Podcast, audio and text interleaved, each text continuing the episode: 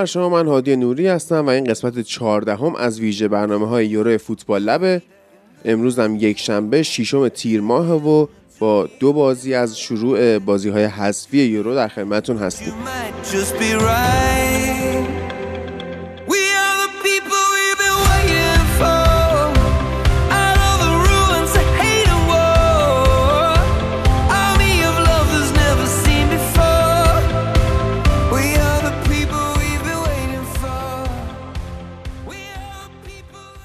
تو بازی اولی که دیشب برگزار شد خب به حال دانمارک تونست چهار هیچ ولز رو ببره.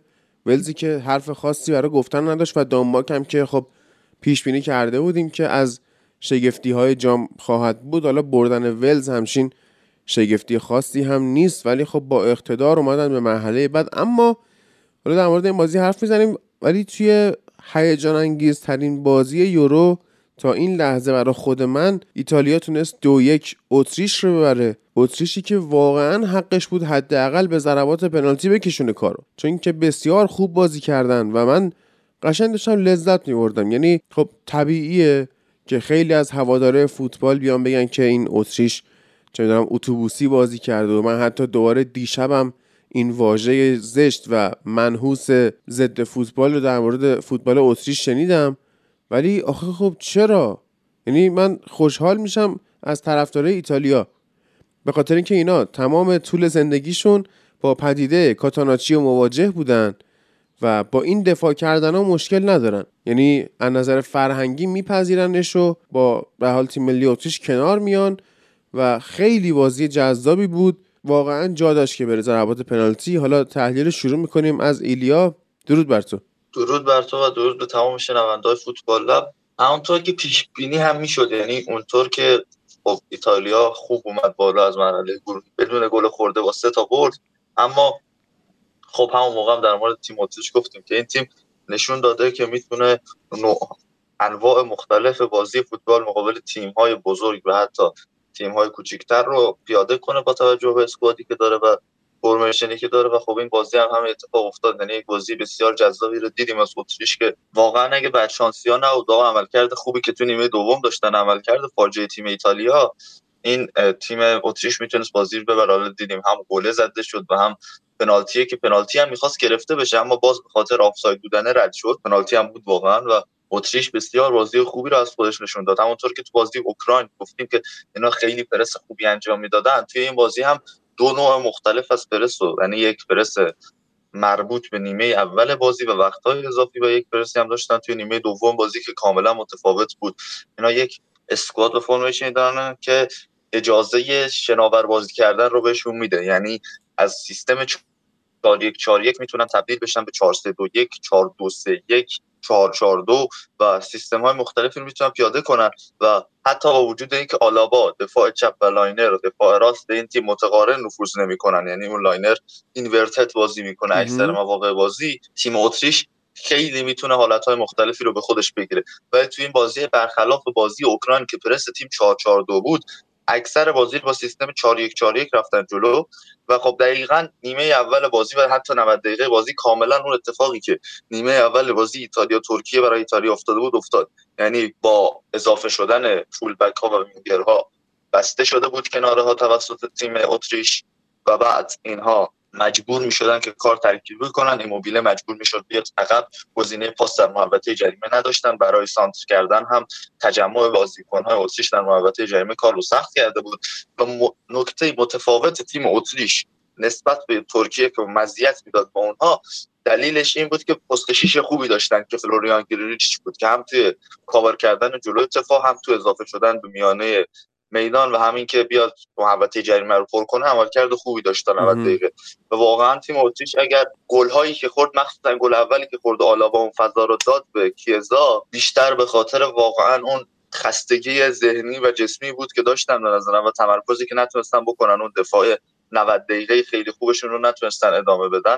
وگرنه واقعا تیم اتریش تا اون زمان بازی بی‌نقصی رو ارائه داد و حتی تو نیمه دوم وقت اضافه نشون داد که می‌تونه بازی دو هیچ باختر برگردونه اما واقعا تمرکز و تجربه بازیکن‌های تیم ایتالیا غلبه کرد و نذاشتن یه شگفتی ببینیم توی مرحله آره. اون سیو دوناروما هم که واقعا اساسی بود. یعنی اگه اون اما اوایل وقت تلف شده اگه اون سیور رو نمی‌کرد دوناروما کار تموم بود. ایلیا از اون دو شیوه پرسشون گفتی باید از شیوه دفاعی پرس گریزشون هم گفت که اینا با اون پاسکاری هایی که یعنی من استرس می‌گرفتم. وقتی تیم ملی ایتالیا پرس می‌کرد و اینا می‌خواستن از عقب بازی سازی بکنن میمدن با پاسای کوتاه در واقع خط پرس ایتالیا رو دور می‌زدن و میشکستن و می‌رفتن به خط جلو اضافه می‌شدن. من اونجا استرس می‌گرفتم به خاطر اینکه اون تراما بازی من یونایتد و لیورپول که ما از عقب بازی سازی می‌کردیم اما توانایی پرسکوریزی از اون پرس لیورپول نداشتیم. واقعا استرسزا بود اما اتریش به راحتی و خیلی خوب این کار رو انجام داد و اتفاقا شاکی هم هستم از آلابا بازیکن جدید رئال. اصلا بذار ف... درود بر تو فرید عزیز. این چه بازیکنیه شما خریدید؟ بازی قبلی که پنالتی میده. این بازی هم که عملکردش افتضاح بود. درود بر تو. و همه شنوندای عزیز. آره واقعا. حالا جالبش اینه که با این عملکرد افتضاحش ما برای دفاع وسط میخوایمش این دیگه واقعا فاجعه است و خدا به خیر کنه. در مورد این بازی بگم که اگر در واقع تیم ایتالیا یک مهاجم نوکی داشت که یک مقدار دونده تر بود یا یک بازیکنی که حتی مهاجم نوک نباشه. مثلا براردی رو از راست میذاش مهاجم نوک و کیزا رو می آورد داخل. شاید می‌تونستم با پرس سنگینتر یه ذره واقعا بد بازی کرد ایتالیا. یعنی را... یه فرمول راحت برای ایتالیا پیدا شده بود با پاسهای کوتاه همونجور که تو گفتی. توپ رد می‌کردن از این فشار یا همون پرس ایتالیا و راحت می‌تونستن موقعیت ایجاد کنن. باید بازیکن دونده ای رو به عنوان مهاجم نوک انتخاب می‌کرد. من بودم به رادیو میذاشتم نوک و همون کیزا رو میوردم راست. و با این سینیه شاید این سینیه هم عوض می‌کردم. برناردسکی میوردم سه تا جوان فقط بودا نذاره همچین اتفاقی بیفته. ببین حالا این سینیه شوتای کاتدار می‌زنه چه می‌دونم گل می‌زنه و غیره یا اون کاشته که زد مثلا حالا دروازه‌بان اتریش از زیر تاق در آورد ولی با اینکه خیلی دوستش دارم من می‌خوام آن پاپیولر اپینین اول امروز رو بگم که این سینیه واقعا اوورریتده و اصلا بازیکنی نیست که بشه بهش اتکا کرد. و اون جنبه های نمایشی که بازیش داره یا کارهایی که می‌خواد انجام بده و مفید بازی نمی‌کنه یعنی مفید مختصر بازی نمی‌کنه که با یه پاس کار را بندازه و به فکر شوتزنیه و گل زیبا بزنم و اینا این به نظرم واقعا سندروم بلوتیه که بقیه هم دوچارش شدن. چون بلوتی هم می‌دونید توی لیگ ایتالیا اینجوریه که نمی‌زنه. شوتای ساده رو نمی‌زنه. سعی می‌کنه نمایشی بزنه. نمیگم حالا این سینیه هی سعی می‌کنه برگردون بزنه ولی جنبه های نمایشی بازیش داره به اون جنبه مفید بودن بازیش ضربه می‌زنه و این که همچین بازیکن هم نیستش که پرس بکنه. و حتی یه موقعیت هم یه پاستی اومد از وراتی که این رفت دنبال پاسه و یه موقعیت تک به دوی بود با دروازبان و اینو اومد یه جور ضعیف پاس داد که به حال دفاع اتریش اومد توپو گرفت جمع کرد خیلی راحت بدون استرس. یعنی فکر نمی‌کنه زیاد. و حالا در مورد وراتی هم صحبت بکنیم که من واقعا این بازیکن خوشم نمیاد و تا زمانی که توی زمین بود ایتالیا از موقعیت ساختن درست حسابی و حمله های پردامنه ای که بتونه واقعا اتریش رو بلرزونه عاجز بود. ادامه بده فرید. آره همین می‌خواستم بگم. ایتالیا ویژگیش اینه که آقا شما یا مالکیت رو داری و تیم حریف نمی‌تونه ازت بگیره یا اون موقع می‌تونی با آرامش و دقت حمله ایجاد کنی. ولی وقتی اتریش هر لحظه که توپو می‌گیره به راحتی تو رو دور می‌زنه و برای تیمت خطر ایجاد می‌کنه تو باید بازیکنهای با مالکیت یا بازیکنهایی که زمان زیادی توپ زیر پاشون رو اتفاقا بیاری بیرون. یه سری بازیکن بیاری که سریع از دفاع به حمله انتقال بدن و از این راه بتونی گیر کنی حداقل. و واقعا این بازی برعکس شده بود. یعنی اون تیمه که زهردار بود و قوی کار می‌کرد اتریش بود. اون تیمه که اومده بود رو زمین نگه داره توپو نده توپو به حریف ایتالیا بود. و خب این اتفاق افتاده بود که وقتی ایتالیا توپو می‌گرفت تا بیاد زده حمله بزنه اتریشیا برگشته بودن. همونجور که ایلیا هم گفت پست شیش بسیار خوبی داره. اون گریلیچ واقعا بازیکن خوبیه. و خب این اتفاقی که افتاد این بود که اصلا ایتالیا خوب نبود و برای همین بود که ما یه ذره صبر کردیم بذاریم به یه سنگ قوی برخورد کنه که همچنان سنگ قوی بهش برخورد نکرده و این همه بازی خوبی هم انجام مرحله بعدی انشالله. و آره حالا باید ببینیم که واقعا می‌تونه یک خط حمله در واقع پرس ایجاد کنه قوی ایجاد کنه یا نه؟ اینه این سینیه اینجوریه بلوتی نمی‌تونه ایموبیله نمی‌تونه. آره. آره ولی مثلا کیزا برناردسکی براردی اینا هستن. آیا حاضر این ستاره همزمان بذاره تو؟ من واقعا داشتم میگم براردی تو ساسولو تو دو مهاجمه حمله قرار قرار گرفته کنار دفرال اون موقع که بود. و خب می‌تونه اینجا هم استفاده شه به عنوان نوک. حداقل سی دقیقه که مهمه دارن میبازن دارن حذف میشن. و خب می‌تونه براردی رو بیاره وسط و یه پرس سنگینی رو ایجاد کنه تا حداقل اینقدر راحت اتریش به خط حمله خودش توپ نرسونه. و خب واقعا بازیکن مثل آرناتوویچ هم بسیار بازی خوبی انجام داد. عالی بود. آرناتوویچ عالی بود. اون صحنه هم که تو گفتی این سینیه پاس داد و اینا آلابا اشتباه کرد و در آخر آلابا اومد اون تو رو قطع کرد نذاشت تو برسه ولی خب اشتباه خودش بود.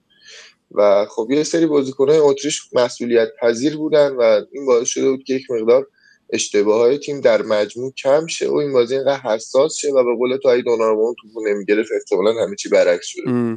این نکته هم من بگم در مورد براتی که صحبت کردی. آره. اینه که خب نیمه اول که این بوده بیشترین پاس رو داده و بیشترین امید گل رو ایجاد کرده و تو اگر نگاه کنی می‌بینی که توی وسط زمین ایتالیا بیشترین پاس ها رو همه از وراتی گرفتن و همه توپا به وراتی خط بله خب بازی قبلی همین جورجینیو بود. بله این مسئولیت ها موقعی که لوکاتلی هست در کنار جورجینیو اینجوری به لوکاتلی ختم نمیشه و لوکاتلی تو سمت چپ بیشتر بازی می‌کنه و سعی می‌کنه و مثلث ها رو ایجاد کنه سعی می‌کنه بیشتر دوندگی داشته باشه. اما خب وراتی می‌دونیم این خصوصیات رو نداره. و خب وراتی بازیکنیه که ممکنه تداخل وظایف ایجاد کنه با جورجینیو که تو این بازی هم اتفاق افتاده بود قضیه تداخل وظایف وراتی و جورجینیو. اما به هر حال از لحاظ عمل کرده فردی نمیشه خیلی ایراد گرفت به بازی براتی. ببین ور... یعنی خود خب. وراتی هم بازی خوبی میشه به مانچینی ایراد گرفت که نباید از این دوتا همزمان مقابل تیمی که اینجوری دفاعش بله. رو بنده استفاده کرد. اصلا با وجود لوکاتلی این... خلاقیت تو خط حمله ایتالیا خیلی بالاتره. از روش های بیشتری می‌تونن حمله کنن از منطقه های بیشتری می‌تونن فشار بیارن. با وجود وراتی شما بله پخش توپ داری اما خلاقیت حمله نداری. آره پلن های مختلف کمتر میشه با وجود وراتی با توجه به اینکه گزینه های محدودی روی میز وقتی وراتی تو زمینه و خودش هم تنوع کمتر داده بازی سازی و اینها. اما حالا به زوایای بد بازی آلابام اشاره کردید خب زوایای خوبش هم بگیم که واقعا توی پرس کردن مخصوصا تو نیمه دوم توی یک در برابر یک ها و توی بازی که باید انجام می‌داد و فضاها رو می‌گرفت همون موقعی که گل خوردن خیلی خوب عمل کرد و در کنار سابیتزر و آرناتوویچ جزو بازیکن‌های بسیار خوب اتریش بود توی اون نیمه دوم عالی که داشتن و سانترهای مهمی رو کرد خیلی خوب بازی می‌کرد و واقعا با تجربه‌ش رو نشون داد توی این بازی. هر چند که خب نتونست کامل به تیمش کمک کنه و جلو بگیره. یه نکته من بگم. اتفاقا حالا توی تیم اتریش من نگاه می‌کردم خب آرناتوویچ سابقه بازی توی لیگ انگلیس رو داره اما نه تو تیم بزرگی. خب سابیتزر بله اوف کرده. آره مهم نیست. من اصلا می‌خوام یه چیز دیگه بگم. سابیتزر هم الان توی تیم خوب توی آلمان داره بازی می‌کنه اما نه توی بایر مونیخ. خب بقیه بازیکنهای اتریش همشون در واقع تو تیم هایی بازی می‌کنن که تیم یک اون کشور شاید نباشن یا اصلا تیم بزرگ اروپایی نباشن. خب اما آلابا بازیکنیه که خب سابقه بازی توی بایر مونیخ داره سالها و الان هم بازیکن رئال مادریده و به یه قهرمانی های رسیده به حال پارسال شیشگانه گرفته. چه می‌دونم باز توی بوندسلیگا این همه سال قهرمان شده.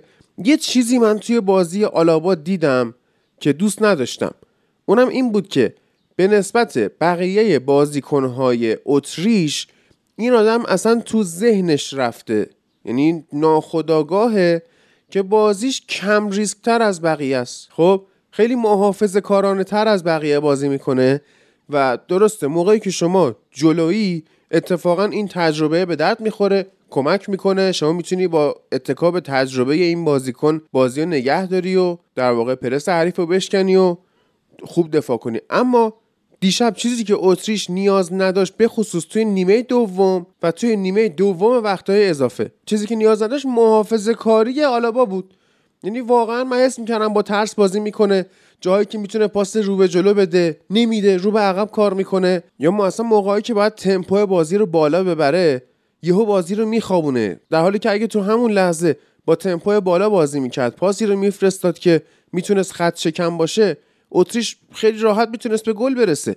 و این محافظه کاری آلابا واقعا اسام خورد کرد. به گل خیلی راحت می‌تونه به گل برسه که تو داری به عنوان یک مخاطب اینجا نگاه می‌کنی از تو ایران و این رو میگی. وگرنه واقعا یک بازی وقتی به عنوان تیم مثل اتریش می‌کنی جلوی ایتالیا شما نیاز داری به اینکه بازیکن با تجربت بازی کنی که توی بازی های بزرگ زیادی بازی کرده و کلاس یک سطح جهانیه و کاپیتانته نیاز به این داره که جلوی عجله جلوی جبگیر شدن و جلوی اینکه تمپو بازی رو نخوابونه رو از تیم بگیره یعنی واقعا تمپوی بازی باید بخوابه یک جایی. یعنی واقعا کاپیتان هر تیم که کلاس بالایی داره تمپو باید بخوابه. انجام بده باید بخوابونه. تمپو باید آره. بخوابه نه زمانی که شما تو ضد حمله ای تو ضد حمله که تمپو نمیخوابودن از من همین نقد من چقدر ضد حمله من موردی یادم نمیاد که من یادم میاد.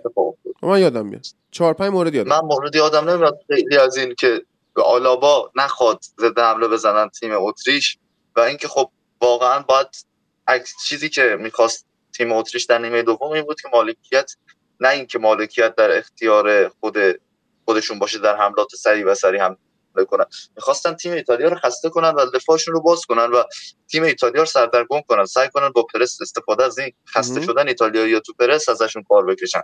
و واقعا به اون بازی سریع و بازی پر ریسکی که توی نیمه اول و نیمه دوم وقت اضافه می‌کردن که بخوان با سرعت بالای بازی سازی رو انجام بدن نیازی نبود. و خود آلابا هم به خوبی این کار رو انجام می‌داد. یعنی اینکه آلابا خیلی خوب دفاع ایتالیا رو سردرگم کرده بود اتفاقا و خط ایتالیا هم نمی‌تونست جلوی اینها رو بگیره. و این به نظرم نکته مثبت بازیش بود تا اینکه حالا تو به عنوان نکته منفی می‌بینیم ببین شاید واقعا اگر توی یک بازی از بایر من با یه تیمی مثل در حد ایتالیا مثلا یوونتوس می‌دیدم این اوکی بود. این ایرادت وارد بود. ولی وقتی یک تیم کوچیکتری میاد با ایتالیا بازی می‌کنه تو ام و واقعا بازی خوبی رو از خودش نشون میده نیاز به این هست که یک جاهایی از اون شور و از اون احساسات و اینها فاصله بگیره تا بازی به روند منطقی خودش برگرده. این درسته. چند تاکتیک های خودشون رو اجرا کنن. درسته اما وقتی دیدم که ضد حمله رو خراب می‌کنه یا وقتی که پاس یک رو دریافت می‌کنه و قرار پاس دو رو بده که این بازیکنه که راه افتاده بره یهو چرخش می‌کنه پشت به دروازه وای میسه. بعد یه پاس رو به عقب یا یه پاس ارزی میده. یعنی چند مورد اینو من تو بازیش دیدم که خب می‌تونست واقعا دنبال اینم نیستم که ایتالیا حتما ببازه یا مثلا ناراحت شده باشم از بالا اومدن ایتالیا ها گفتیم اینجا هم تو پریویو گفتیم هم توی اپیزوداش گفتیم که آقا به اعتقاد خود بنده روبرتو مانچینی بهترین مربی این جامه و من لذت می‌برم از این که حالا درست ترکیب اصلی شاید اون چیزی که باید میبود نبود اما با دو تا تعویزی که کرد جفت بازیکنان تعویزیش گل زدن و بازی رو برگردون. کیزا و اون یکی اسمش یادم رفت. چی بود اسمش؟ خیلی بازیکن آشنا برم آفرین پسینا. تونست بازی رو برگردونه. اما من خب نه اینکه طرفدار تیمای ضعیف و آندرداگ بخوام باشم و اون چیزی که از اتریش دیدم اون قدرتی که دیدم اون انگیزه ای که دیدم دلم می‌خواست اتریش بیاد بالا. یعنی حیف اومد. حقیقتش این دفعه این حقیقتش با اتفاقاتی که افتاد توی این بازی من دیگه مطمئنم که مانچینی بهترین مربی این یورو نیست. کلی باگ داره این تیم. حتی این سه دفاع کردنش که نزدیک نگه داشتن دیلورنزو به دو تا دفاع وسط تو آخرای بازی خیلی خطرناک بود. پست شیش مانچینی یه چیز مهمی رو تغییر داده تو ایتالیا. پست رجیستا رو دیگه با اون شکل رجیستا نمی‌بینیم. شاید بگید آقا جورجینیو که همونجا قرار می‌گیره اما رجیستا یک سری ویژگی دیگه داره که دیگه توی ایتالیا وجود نداره تیم داره چهار دفاعه بازی می‌کنه و وقتی سه دفاعه می‌کنه این سه دفاعه اصلا سه دفاعه درستی نیست. و این سه دفاعه رو دیروز زمانی انجام داد که برنده بازی بود و خب این اتفاق میفته که این سه دفاعه بسیار ضعیف و خطرناک در زمانی که تیم جلوه خیلی امکان گل زدن رو بیشتر می‌کنه و اتریش زمانی به این در واقع موقعیت رسید که دیگه آیا آرناتویس تو زمین نبود و شاید بدشانسی آورد از این لحظه. و خب من فکر می‌کنم که آی مانچینی کلی حالا نمی‌خوام بگم اشتباه شاید داریم ولی کلی نقطه تو بازیش وجود داره که میشه ازش بهش ضربه زد و دوناروما شانس آورده.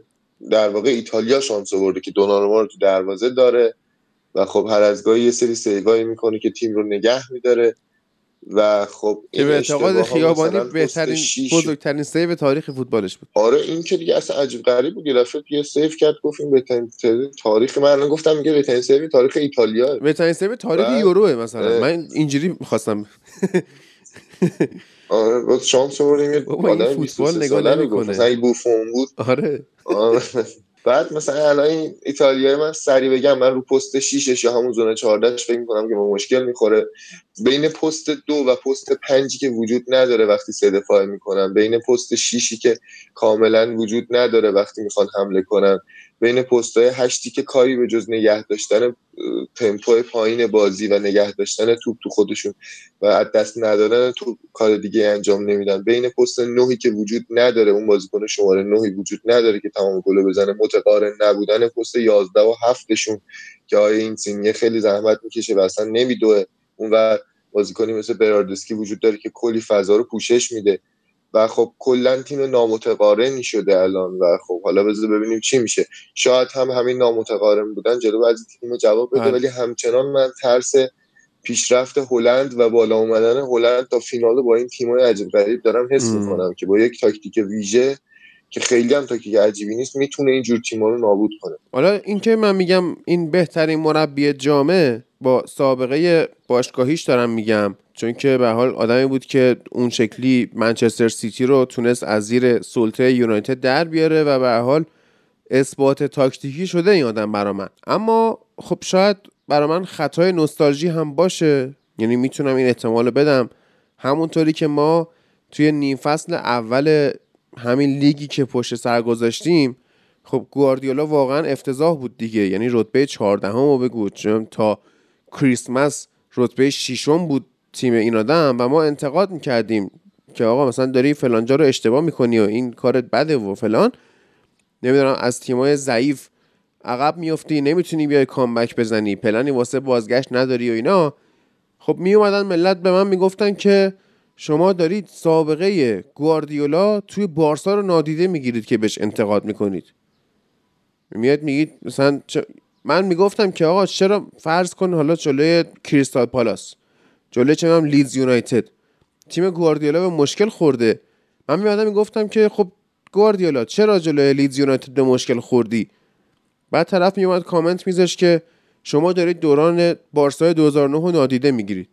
خب چه ربطی داره؟ شاید الان همین که من میگم مانچینی بهترین مربی جامعه با توجه به سابقه باشگاهیش خب نمی‌دونم. شاید این ایراده به منم وارد باشه که اصلا خب اون سال چه می‌دونم 2012 کذایی که اینا با رو اون تفاضل گل در واقع تونستن یونایتد رو از قهرمانی دور بکنن چه ربطی داره به ایرادای تاکتیکی دیشب مانچینی که خب ربطی نداره و امیر حسین درود بر تو بگو تو هم حرفتو بعد دوباره برمیگردیم به ایلیا و فرید. درود بر شما درود بر همه شنونده ها. یه مسئله ای که حالا به نظر من نباید ازش دور بشیم اینه که این اسکوادی که ایتالیا داره اسکواد تماما گرید ای نیست. به این توجه کنید اسکواد تیم ایتالیا خیلی دور از اسکواد تیمایی مثل فرانسه مثل حتی پرتغال حتی بلژیک حتی از, این تیما خیلی دوره. از انگلیس که واقعا خیلی دورتره. و همه بازیکنان گرید ای نیستن. توجه داشته باشیم به این قضیه. و یه چیز دیگه این که این تیم اتریش از روز اول که بازیاشو می‌دیدین یعنی یه حالت یه بازی خسته کننده پر از اشتباه آروم آروم توی ستا بازی گروهی شکل گرفت. همین آلابایی که داشته در مورد صحبت می‌کردید از همه جای این زمین رو بازی کرد. یعنی اینکه هافبک بود دفاع وسط بود بعد اومد توی بازی آخر دیدن توی پست که خودش دوست داره دفاع چپ وینگ که چپ جواب میده توی تیمم. تیم رو راحت می‌تونه رهبری کنه و جهدهی بده به بازی تیم. این اتریش هم اینقدر دست بالا نگیرید این قضیه. و حالا یه اتفاق دیگه هم که توی بازی دیشب افتاده بود این بود که همون چیزی که ما توی چلسی از جورجینیو ناامید میشیم و میگیم که این به درد ما نمی‌خوره. همین هم دوباره دیشب تو تیم ملی ایتالیا هم دیدن. حالا درسته میگن خیلی خوب دفاع می‌کنه پاساش خیلی دقیقه اما زباهنگ تیم رو واقعا می‌گیره.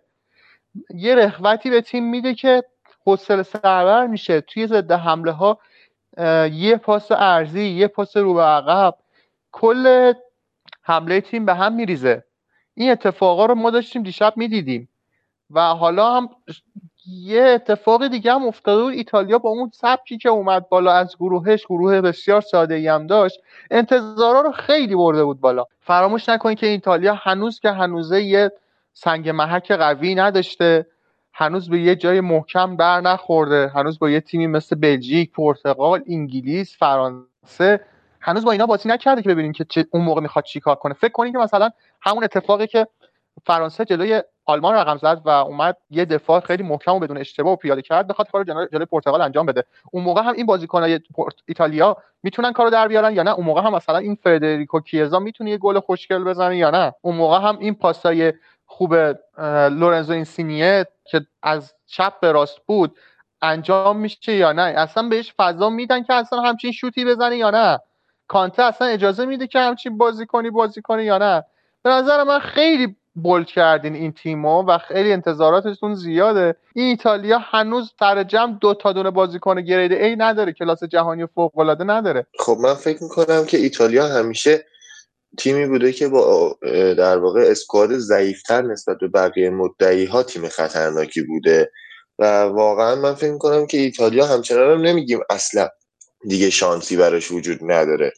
و شاید انقدر این یورو عجیب و تغییر تاکتیکی توش زیاده شاید بازی بعدی یه کاری کنه که ایتالیا که ما بگیم خب این مشکل هم حل شد.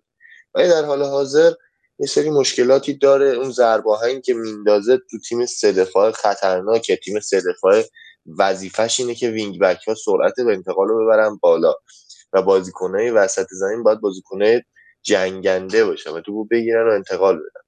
اینکه دو بازیکن هافبک وسط بازیکن مالکیتی و توپو خیلی نگه میدارن در کنار این وینگ بک ها یک بازی نامتوازن رو به شما میده.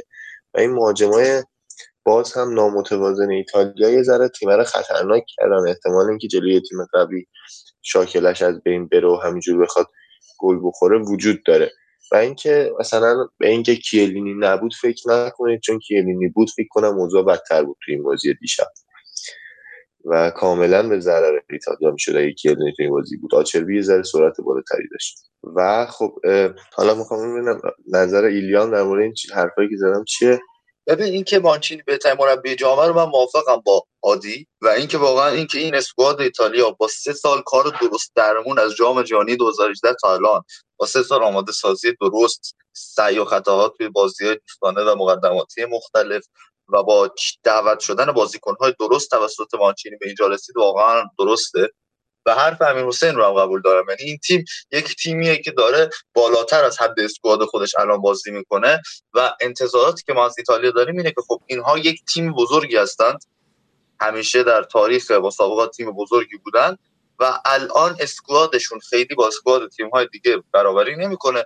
ولی از لحاظ تاکتیکی و از لحاظ سطح بازی شاید از تیم های بزرگ با اسکواد خوب هم بهتر بازی خب. کرده باشن و این رو هنوز داریم می‌بینیم. یعنی ایتالیا دیشب هم حتی با اینکه میشه گفت ضعیفترین بازی یورو بود مخصوصا نیمه دوم بازی اما نشون داد که تیمیه که حتی همون بازیکن بزرگ رو هم داره. یعنی فدریکو کیزا تو یوونتوس امسال تو این بازی نشون داد که یک بازیکن گره در بیاره و ایتالیا برای اون نوع بازی که مانچینی می‌خواد ابزارش رو داره و کاملا می‌تونه یک تیم باشه که مدعی قهرمانی باشه. من اصلا اینو قبول ندارم که ایتالیا نمی‌تونه مدعی قهرمانی باشه یا اینکه نمی‌تونه این تیم رو بزرگ کنی. حالا با حرف فرید موافقت کیف کنیم نه خب آخه حرفاشون در روبروی هم نبود خیلی آره. جاش یعنی واقعا حرف امیر حسین با وجود اینکه می‌خواست فرید رو نقد کنه اما در کنارش بود. یعنی تکمیل کننده حرف فرید بود تا جایی. نه نه فقط می‌خواستم بگم که اینقدر این اتریشه رو بزرگ نکنی. این اتریشه چیز خاصی نبود. این اتریشه بازی اول دوم گروهی و وقتی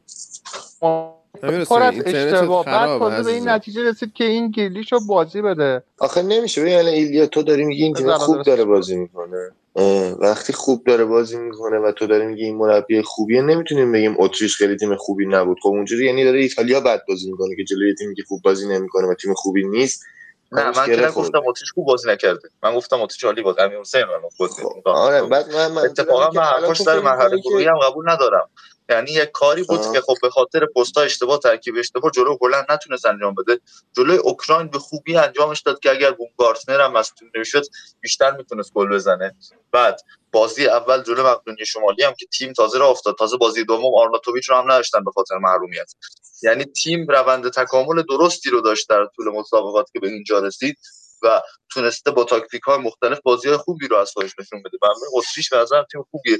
یه تیم که همین الان من نوشتم اگه به فرستیش بوندسلیگا سهمیه CL می‌گیره در کنار لایپزیگ و وولفسبورگ و بایرن و دورتموند امسال با این همه بازیکن بوندسلیگایی که داره و تیم بسیار خوبی داره اتریش و به نظرم ایتالیا هم گیر کرد توی این بازی. یعنی یک هر تیم قهرمانی حتی توی مسابقات یعنی تو بیای نگاه کنی فرانسه رو تو می‌بینی مقابل دانمارک گیر کرده 2018 حتی آرژانتین 2014 آلمان رو می‌بینی جلو الجزایر گیر کرده.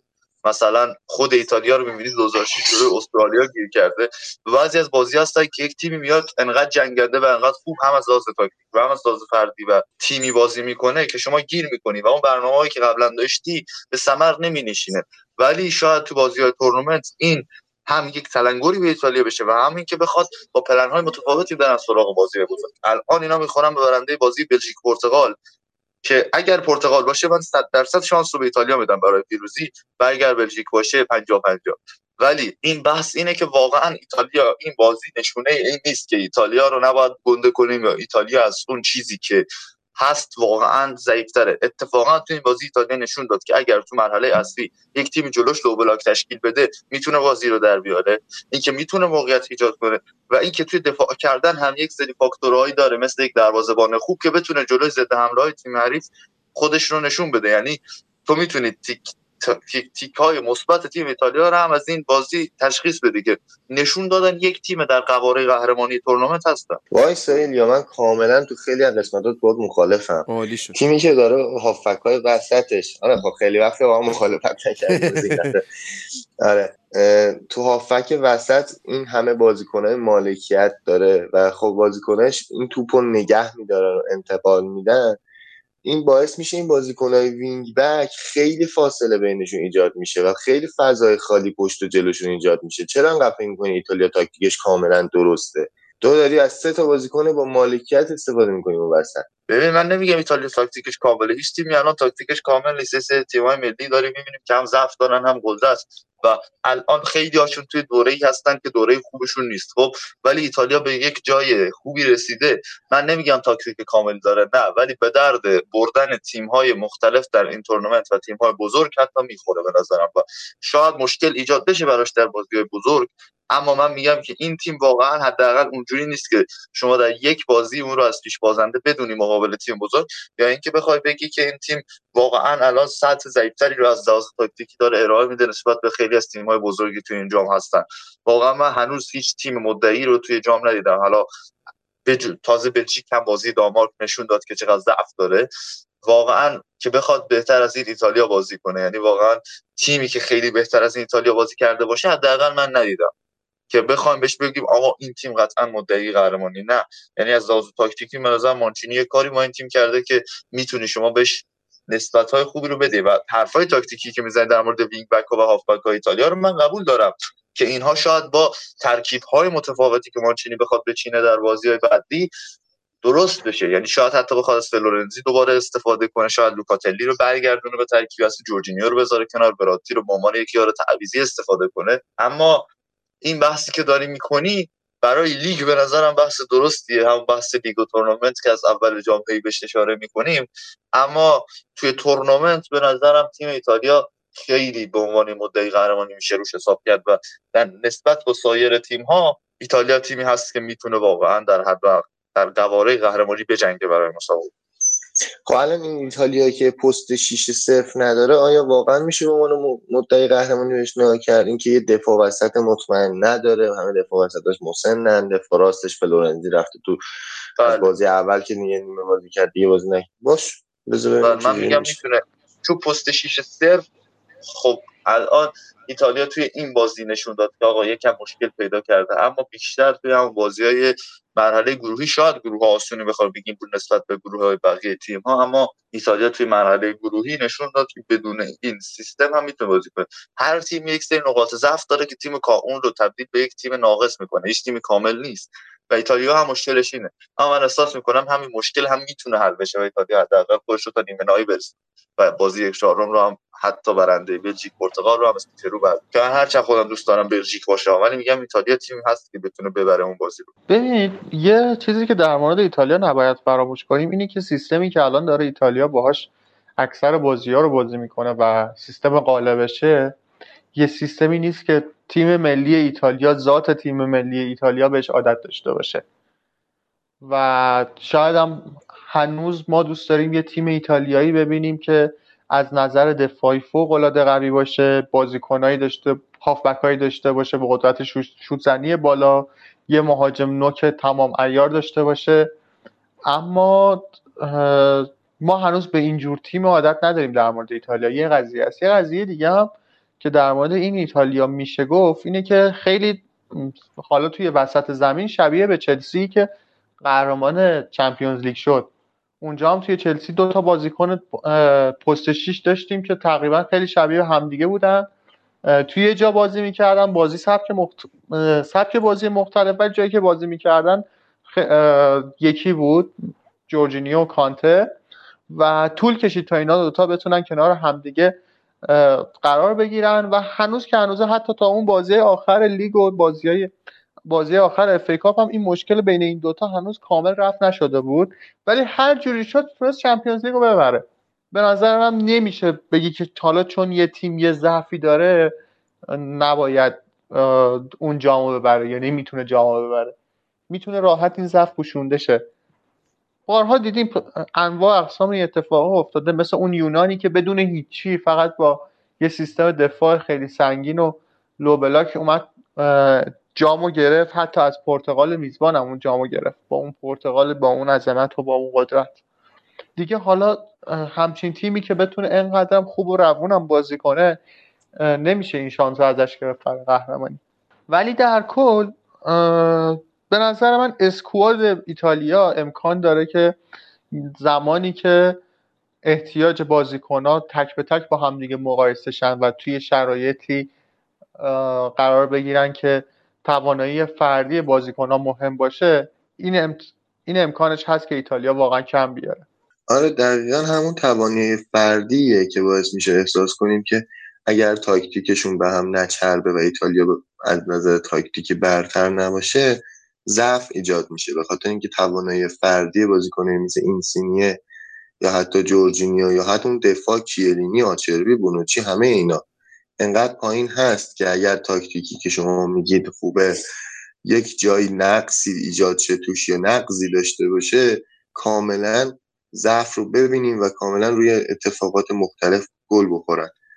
و فکر می‌کنم که این تیم خیلی جا داره که برای که به عنوان مدعی بهش نگاه کرد نه به نظرم فکر کنم به جای خوبی رسیدیم توی این بحث ایتالیا که خب واقعا تیم کاملی نیست اما خب نشون داد که می‌تونه از لحاظ تاکتیکی اگر برنده بازی ها بشه می‌تونه واقعا بازی خوبی رو از خودش نشون بده و اگر هم به نظرم قهرمان نشه من یک کسب آبرومندانه و بسیار خوبی رو برای ایتالیا متصور میشم از این حسابی که طرفدارای همیشه احساسیشون و اینها کاملا هر, سال ازش یاد بکنم بگن که آقا ما حیف شدیم و تیم یورو 2020 مون می‌تونست قهرمان بشه و اینا. یعنی یک همچین حسبی رو برای ایتالیا متصور آره. میشم حتی اگه حذف بشن در بازی آینده.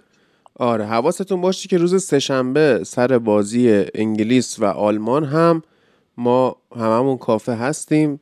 همون کافه که بهتون آدرس دادم توی قسمت قبلی.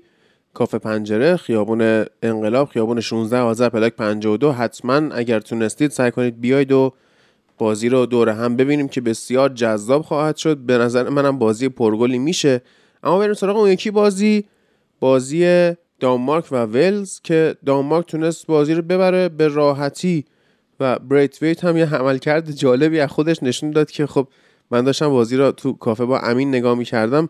فقط داشت میخندید به عمل کرده بریت ویت و گفت این چجوری داره بازی می‌کنه و گل می‌زنه و واقعا هم اون چیزی که ما به عنوان نقطه ضعف ولز اشاره کرده بودیم یعنی خط دفاعی ضعیف و استاد دفاع لیورپول آینده دفاع راست این تیم که تیم و قشنگ لاکار داد.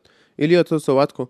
ببین قشنگ فرق سطح اسکواد تیم ها و سطح مربی تیم ها توی بازی که کرده معلوم شد دیشب. یعنی واقعا تیم ها توی 20 دقیقه اول بازی تا گل اولی که بفرمایید کسپر دولبرگ زد واقعا داشتن برابر با هم بازی می‌کردن و یک بازی متناسبی را داشتیم می‌دیدیم از هر دو تیم و استاندارد بود تیم ولز. اما گل رو که زد واقعا ما دیدیم که ولز بازیکنی نداره. توی هر پستش بازیکنهایی داره که واقعا دارن ضعیف بازی می‌کنن و بازیکنی نداره که بخواد تیم رو به جلو بکشونه تیم رو برگردونه به بازی. و اونور دانمارک یک سری بازیکن داشت که هم از لحاظ کیفیت بازی خیلی بالا هستن. هم تجربه بازی های بزرگ رو دارن و همین که الان به یک فرمیشن بسیار خوب رسید یعنی این تغییر سیستم از 4 3 به 3 4 3 از بازی دوم به بعد خیلی کار درستی بود که انجام داد سرمربی دانمارک کاسپر هیولمن و واقعا مربیه که سابقه آنچنانی نداره و تازه هم سرمربی دانمارک شده. و این اولین تورنمنتیه که داره تجربه می‌کنه اما خیلی چیزهای خوبی رو نشون داده. مثلا بازی متفاوتی که نسبت به بازی با بازی قبلی کردن نسبت به بازی با روسیه. توی اون بازی دلینی بیشتر جلو می‌رفت بیشتر پست ده بود یعنی خصوصیات 8 و 10 رو با هم اجرا می‌کرد. اما تو اگه میانگین استقرار بازیکن‌های دانمارک رو تو این بازی ببینی می‌بینی که این بازی برعکس شده. با هویبیرگ که داره نزدیک به هم بازی می‌کنه توی نزدیک به مهاجم ها بازی می‌کنه بیشتر. و دلینی حتی از کریستنسن هم عقبتر میانگین استقرارش. و کریستنسن اون مدافع بازیسازی که بین کیایر و وسترگارد قرار گرفته و خیلی داره خوب بازی می‌کنه. جام بسیار خوبی رو پشت سر گذاشته تا اینجا. و بسیار توی بازیسازی قوی عمل کردن و وینگرهای این تیم هم با نزدیک به هم بازی کردنشون دفاع حریف رو به هم می‌زنن. یعنی یکی از شاخصه های یک تیم خوب که می‌تونه دفاع حریف رو به هم بزنه و خط دفاعی حریف رو از بهش فضا بده خط دفاعی حریف رو باز کنه اینه که وینگرها جابجایی زیادی داشته باشن با هم دیگه باز کنن. این مسئله که داره تیم دانمارک اینه که وینگرهاش همشون می‌تونن مهاجم بازی کنن از دمسگارد و پولسن که تو این بازی نبود گرفته تا همین گولبرگ و رایت ویت و اینها با جابجایی هم که دارن از چپ و راست جابجا میشن با مهاجم جاشون رو عوض می‌کنن. تیم ولز رو سردرگم کرده بودن کامل و همون میانگین استقلال. ببینی بازیکنهای دانمارک خیلی نزدیک همن وینگراشون و بازی بسیار خوبی رو دیدیم از کسپر دولبرگ و البته بازیکنهایی که به لحاظ فردی عمل کرده خوبی داشتن. یاکی مله یک وینگ بک چپیه که بهش آزادی عمل داده میشه که بیاد و همه جای زمین حضور پیدا کنه زمان حمله. تو گل سوم دانمارک تو می‌تونی اینو ببینی و گلی هم که روسیه زد. و واقعا مثل آلیوسکی بعضی وقتا تو تیم لیدز یونایتد اینو می‌بینی. یواکیم مله م همونه. بازیکن دانمارک که خیلی وقتا نیمکت نشین گوسنز بازی می‌کنه همونجا تو گاسپرینی و تو تیم گاسپرینی و چقدر این جام جام آتالانتا بود واقعا. آره. و تیم دانمارک بسیار تیم خوبی نشون داد تو نیمه دوم. تیمی که می‌تونه از اشتباه های حریفش استفاده کنه.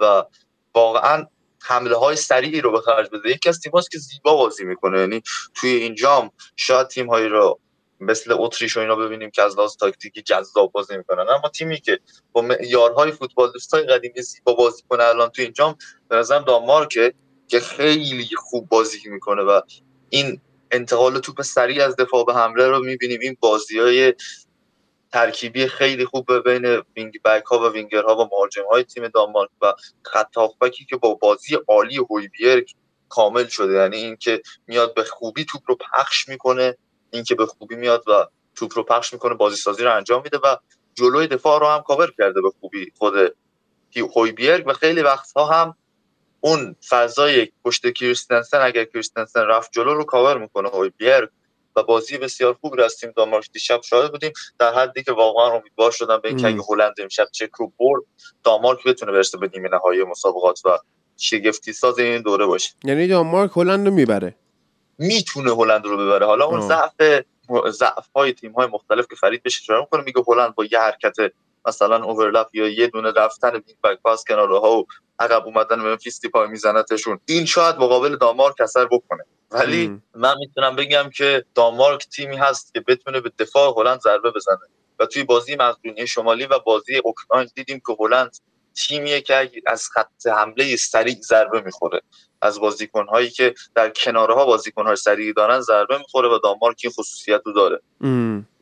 واقعا هم خب مثلا وقتی که شما تو دفاع سه نفره وستگارد داری قطعا می‌تونی ضربه بخوری توی سرعت و نفوذ از کناره ها حالا فرید صحبت رو بکن. حالا چقدر ایلیا این نکته دلینی و هویبرگ رو خیلی دقیق اشاره کرد و واقعا عجیب بود و خیلی مهمه. اگه بفهمیم که این هویبرگی که به نظر ما به نظر هممون تقریبا بهترین پست شیش بازی های گروهی بوده چجوری این بازی جابجا شد و دلینی اومد اون فضا رو پر کرد؟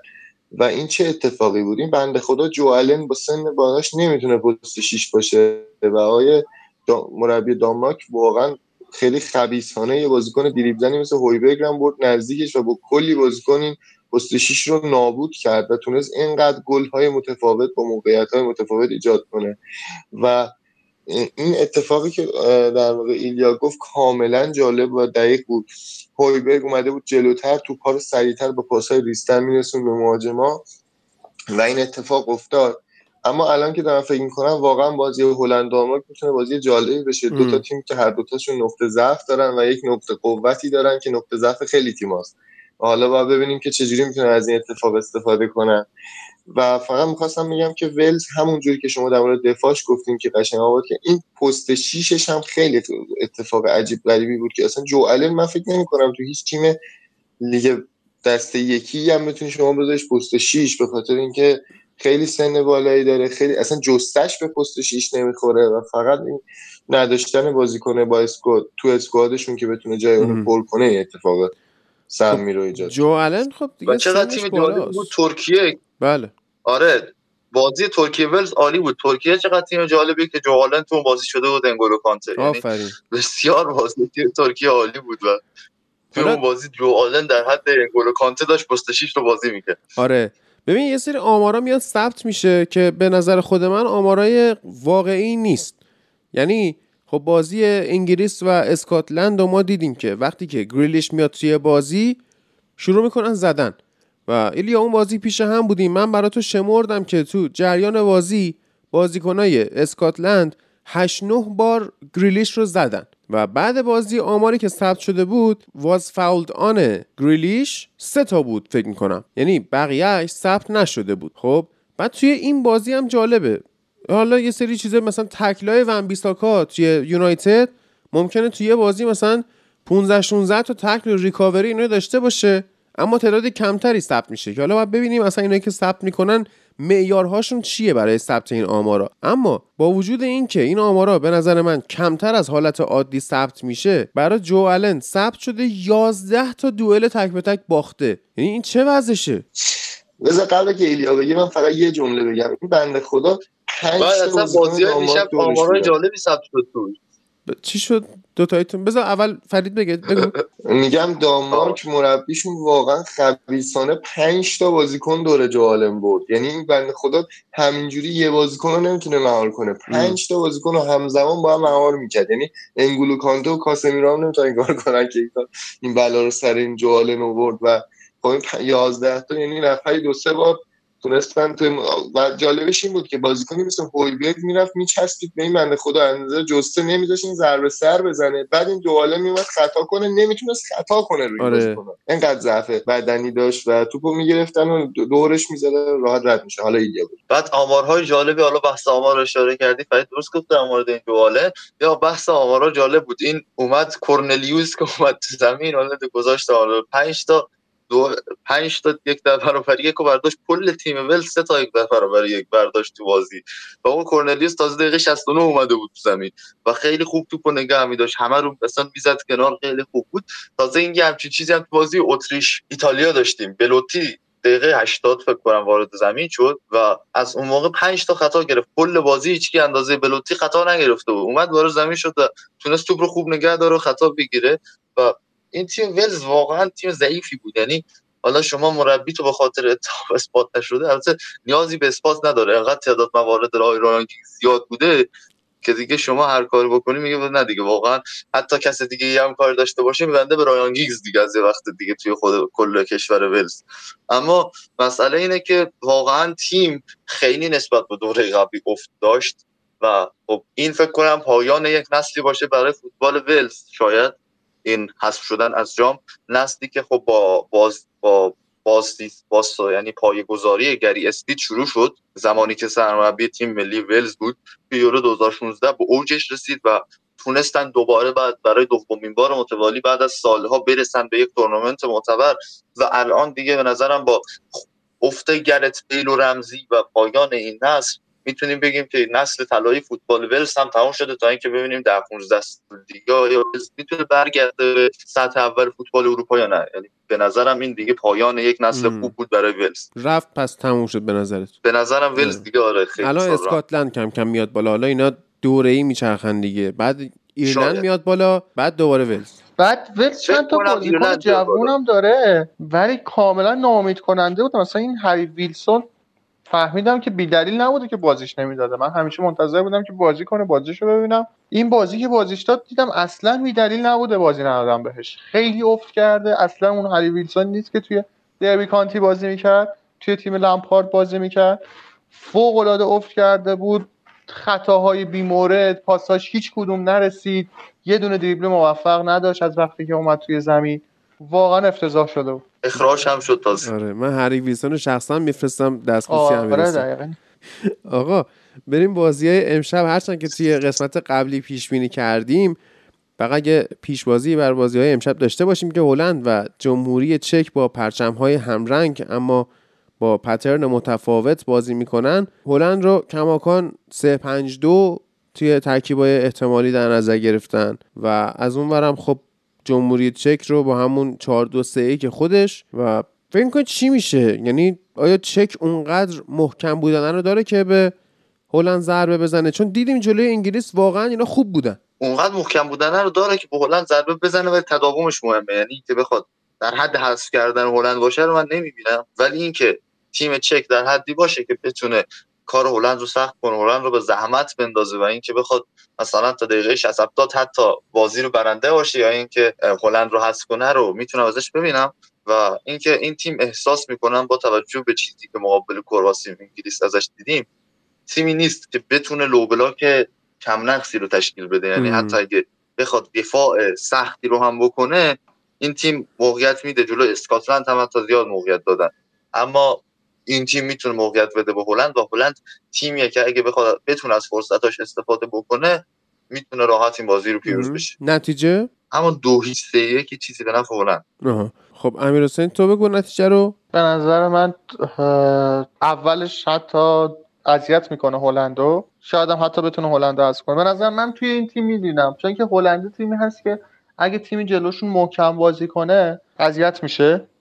و راحت نمی‌تونه گل بزنه. به نظر من اتفاقا چک از اون تیمایی هست که می‌تونه این هلند رو اذیت کنه مخصوصا توی خط توی دفاع. در نهایت بذار پیش بینیمو خلاف شما داشته باشم. دیگه چک میاد بالا.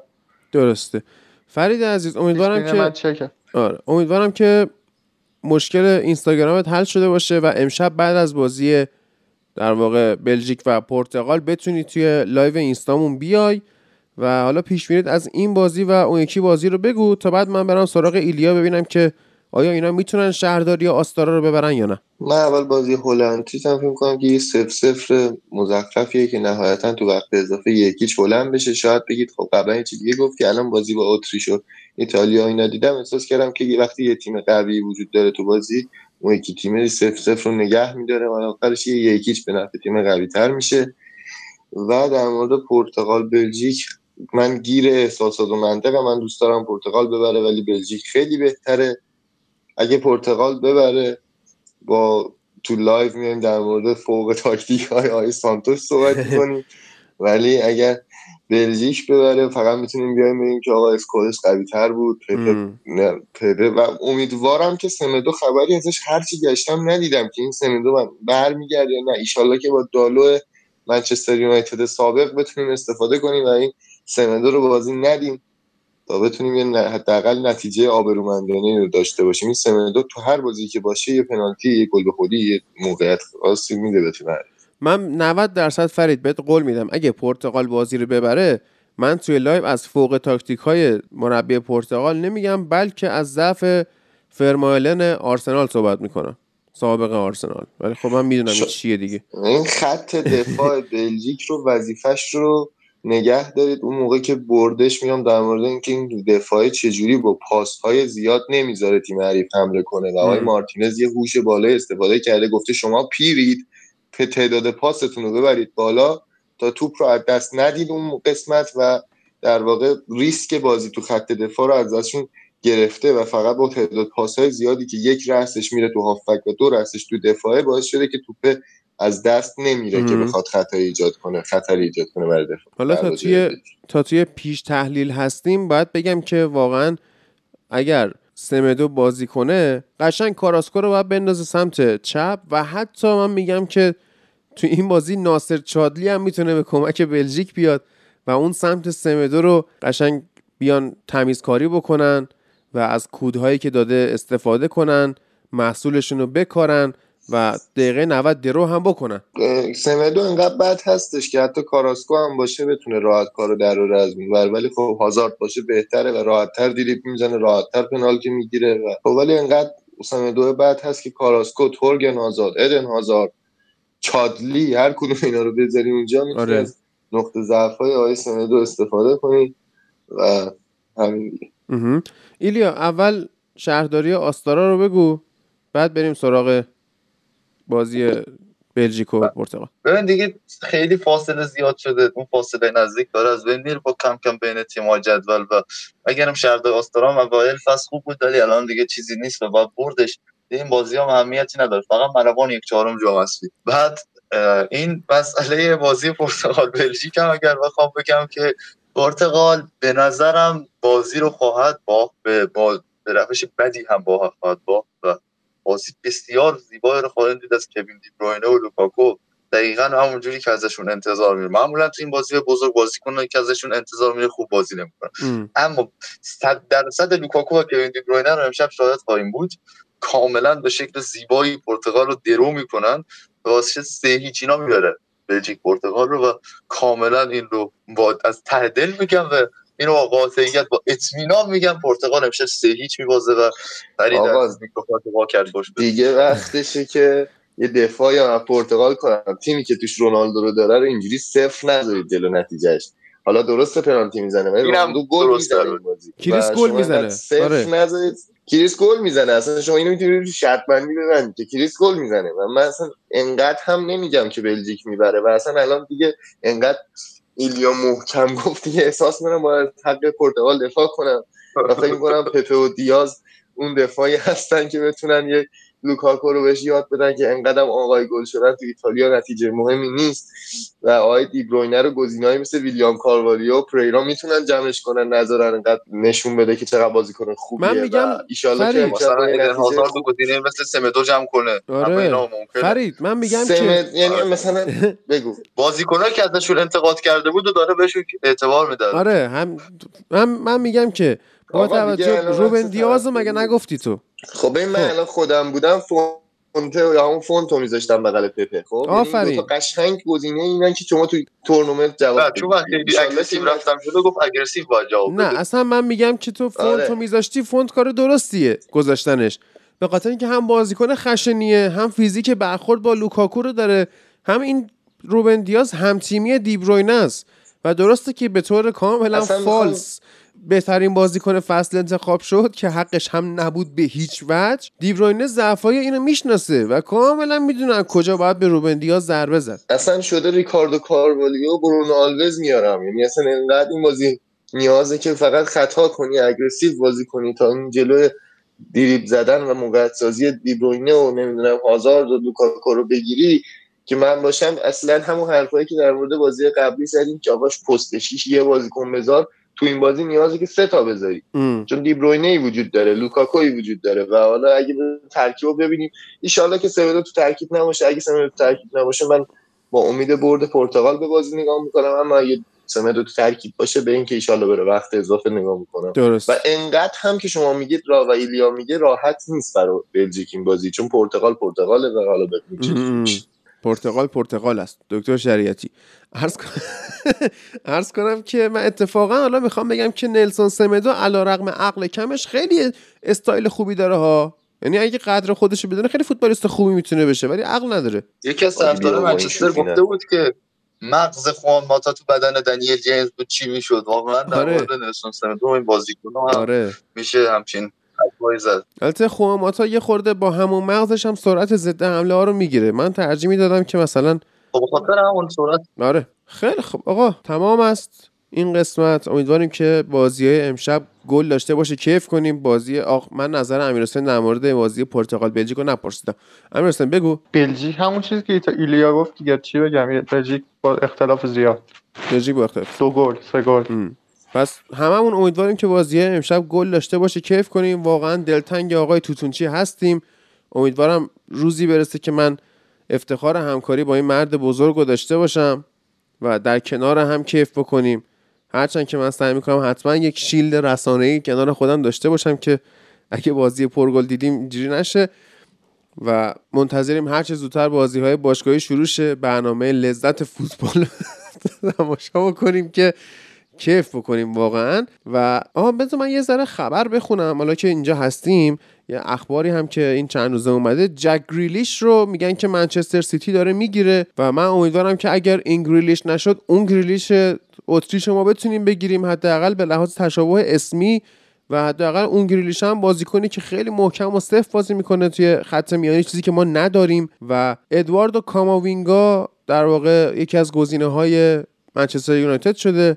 و فابریزیو رومانو هر روز از خواب بیدار میشه. یه بار سانچو رو لینک می‌کنه دوباره میخوابه. ولی خب سانچو تمومه تقریبا یعنی هوادارهای یونایتد نگران نباشن احساس آرامش بکنن و یه سوال من بپرسم در بفرم. مورد این کاماوینگا. بفهم به چه تیمی این تا الان لینک نشده. این رئال رفته یه سر. بارسا رفته یه سر. به خیبر خورم آباد. چلسی اومده سر رفته. آره. و از اونورم آها یه مقاله ای اومده که چرا کونده رئال مادرید رو به لیگ برتر ترجیح میده. که خب مشخصه دیگه. اسمش مشخصه و و اینکه یه خبر دیگه ای هم بود در مورد مربیگری اورتون که هر روز یه بنده خدایی داره به این تیم لینک میشه. رافا بنیتز لینک شد. هوادارهای اورتون گفتن ما این چاقالو رو نمی‌خوایم که تو لیورپول بازی کرد یعنی مربیگری کرده. بعد شایعاتش خوابید چند تا مربی دیگه لینک شدن. بعد که نونو اسپریتو سانتو به تاتنهام لینک شد دوباره دیروز رافا بنیتز به اورتون لینک شده. من نمی‌دونم چه می‌خواد بر سر این تیم بیاد. ولی واقعا همون که حرفی که کونده زده بود درسته. و رئال مادرید اومد کارکاسبی اورتون رو هم خراب کرد که با آنچلوتی داشت یه برنامه بلند مدتی رو می‌دید و تیم خوبی رو می‌خواست بسازه. فرید من واقعا براتون متاسفم. لیاقتتون همون بازیکنایی مثل اونه. ما رئال مادریدیم و قدرت داریم و هر بازیکن مربی که بخوایم میاریم. آه من واقعا دیشب قصد داشتم که اگر اتریش بازی رو ببره ایلیا اون تیتر روزنامه ایتالیایی یادته؟ آره آره. آره Ridi Italia. یعنی بخند ایتالیا. اونو می‌خواستم بزنم title این اپیزود ولی خب نمی‌تونیم این کار بکنیم و Ridi اتریش هم فکر نمی کنم که به زبان اتریشی چیز خوبی بشه. در نتیجه حالا میریم فکر می‌کنیم که عنوان این قسمت رو چی بذاریم و با این خبر هیجان انگیز وقتش ازتون خدافزی کنیم.